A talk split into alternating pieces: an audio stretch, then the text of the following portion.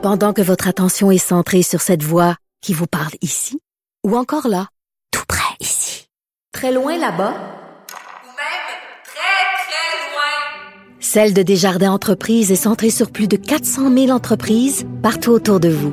Depuis plus de 120 ans, nos équipes dédiées accompagnent les entrepreneurs d'ici à chaque étape pour qu'ils puissent rester centrés sur ce qui compte, la croissance de leur entreprise. Vous savez à quel point j'aime beaucoup Christian Rioux, qui est l'excellent correspondant du Devoir à Paris.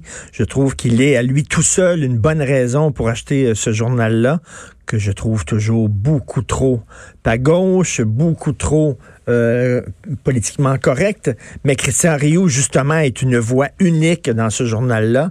Et là, je vous conseille, je vous invite à lire sa dernière chronique qui s'intitule Le séparatisme islamiste, où il parle de ces endroits en France où ce sont des enclaves. On se sent quasiment dans d'autres pays. On dirait que les, valeurs, les lois, les règles euh, de la France ne, ne s'appliquent pas dans ces endroits-là.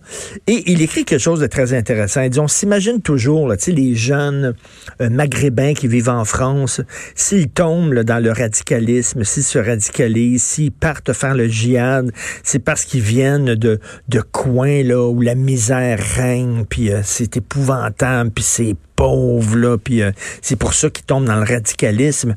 Euh, au cinéma français, c'est toujours ça qu'on nous montre, hein, c'est toujours la thèse, c'est la pauvreté qui crée des djihadistes. Il y a le film Les Misérables qui a été euh, en nomination pour un Oscar, qui va certainement remporter plein de prix au prochain César. C'est ça aussi, la misère des gens. Mais c'est pas ça. C'est pas vrai. Il y a une ville qui s'appelle Lunel en France. Cette charmante petite ville est celle qui, en France, décroche le record du nombre de djihadistes par habitant. Et c'est une petite ville proprette. C'est une petite banlieue toute cute, luxueuse. Et lui, il est allé à Lunel. Il nous parle des rues immaculées qui feraient l'envie des Parisiens.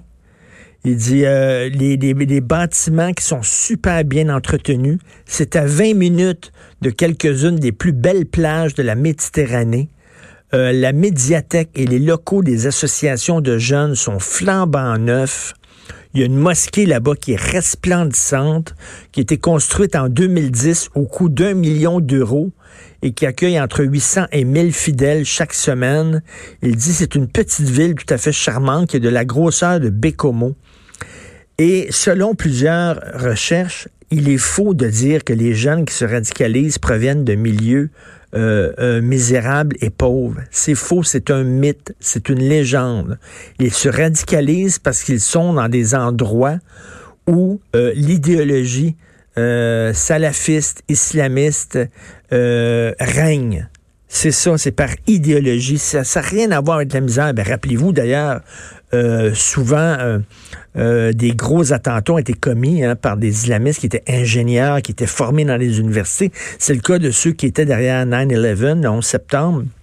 C'était tous des gens avec beaucoup d'éducation, une très bonne formation. C'était pas des pauvres, là. C'était des gens de la classe moyenne et même de la classe moyenne supérieure. Donc, il parle de Lunel, puis il dit, écoutez, il y a des endroits en France où c'est vraiment, là, ce sont des, des enclaves et qui n'ont plus rien à faire avec la France. Euh, depuis quelques années, il y a des enquêtes fouillées et il dit qu'ils le disent euh, qu'il y, y, a des endroits comme ça en France et, et, et donc il faut lire absolument ce, ce texte-là. Et il dit que là Macron commence à se réveiller un peu, puis en disant là euh, il va falloir faire quelque chose, il va falloir faire en sorte que ben, on écoute, qu'on sache ce qui se dit dans certaines mosquées. Parce que s'il y a des imams qui sont radicaux et qui prêchent des valeurs qui sont à l'encontre des valeurs républicaines, ben il va falloir les sortir de là, leur montrer la porte.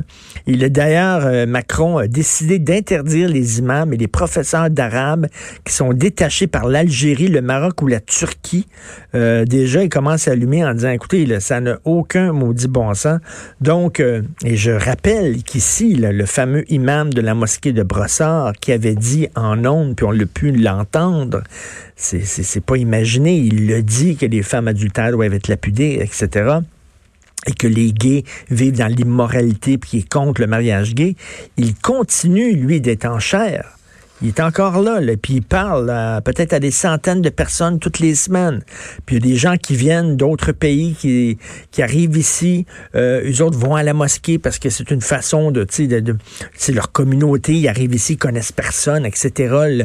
L'endroit où ils s'accrochent, l'endroit où ils rencontrent des gens, ben, c'est la mosquée du coin. Ils vont là, puis ils ont, un imam comme ça qui leur dit, ben voici les valeurs que je prêche et tout ça. Ces gens-là, comment vous voulez après ça qu'on les intègre?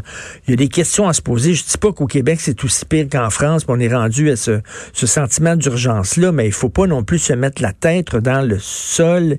Et euh, il, y a, vraiment euh, des problèmes. Donc, lisez le séparatisme islamiste de Christian Rioux euh, dans Le Devoir.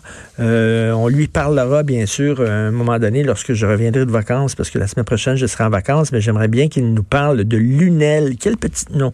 Un beau petit nom. Ça a l'air tout. La petite ville de Lunel.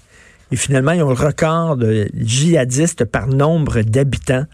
Il dit, il dit euh, oui, il y a de la pauvreté. Oui, il y a du chômage, mais c'est c'est pas c'est pas énorme. C'est pas vraiment un, fief euh, de pauvreté et de misère. Donc tout ça, c'est un peu un mythe et une légende. Vous écoutez politiquement correct.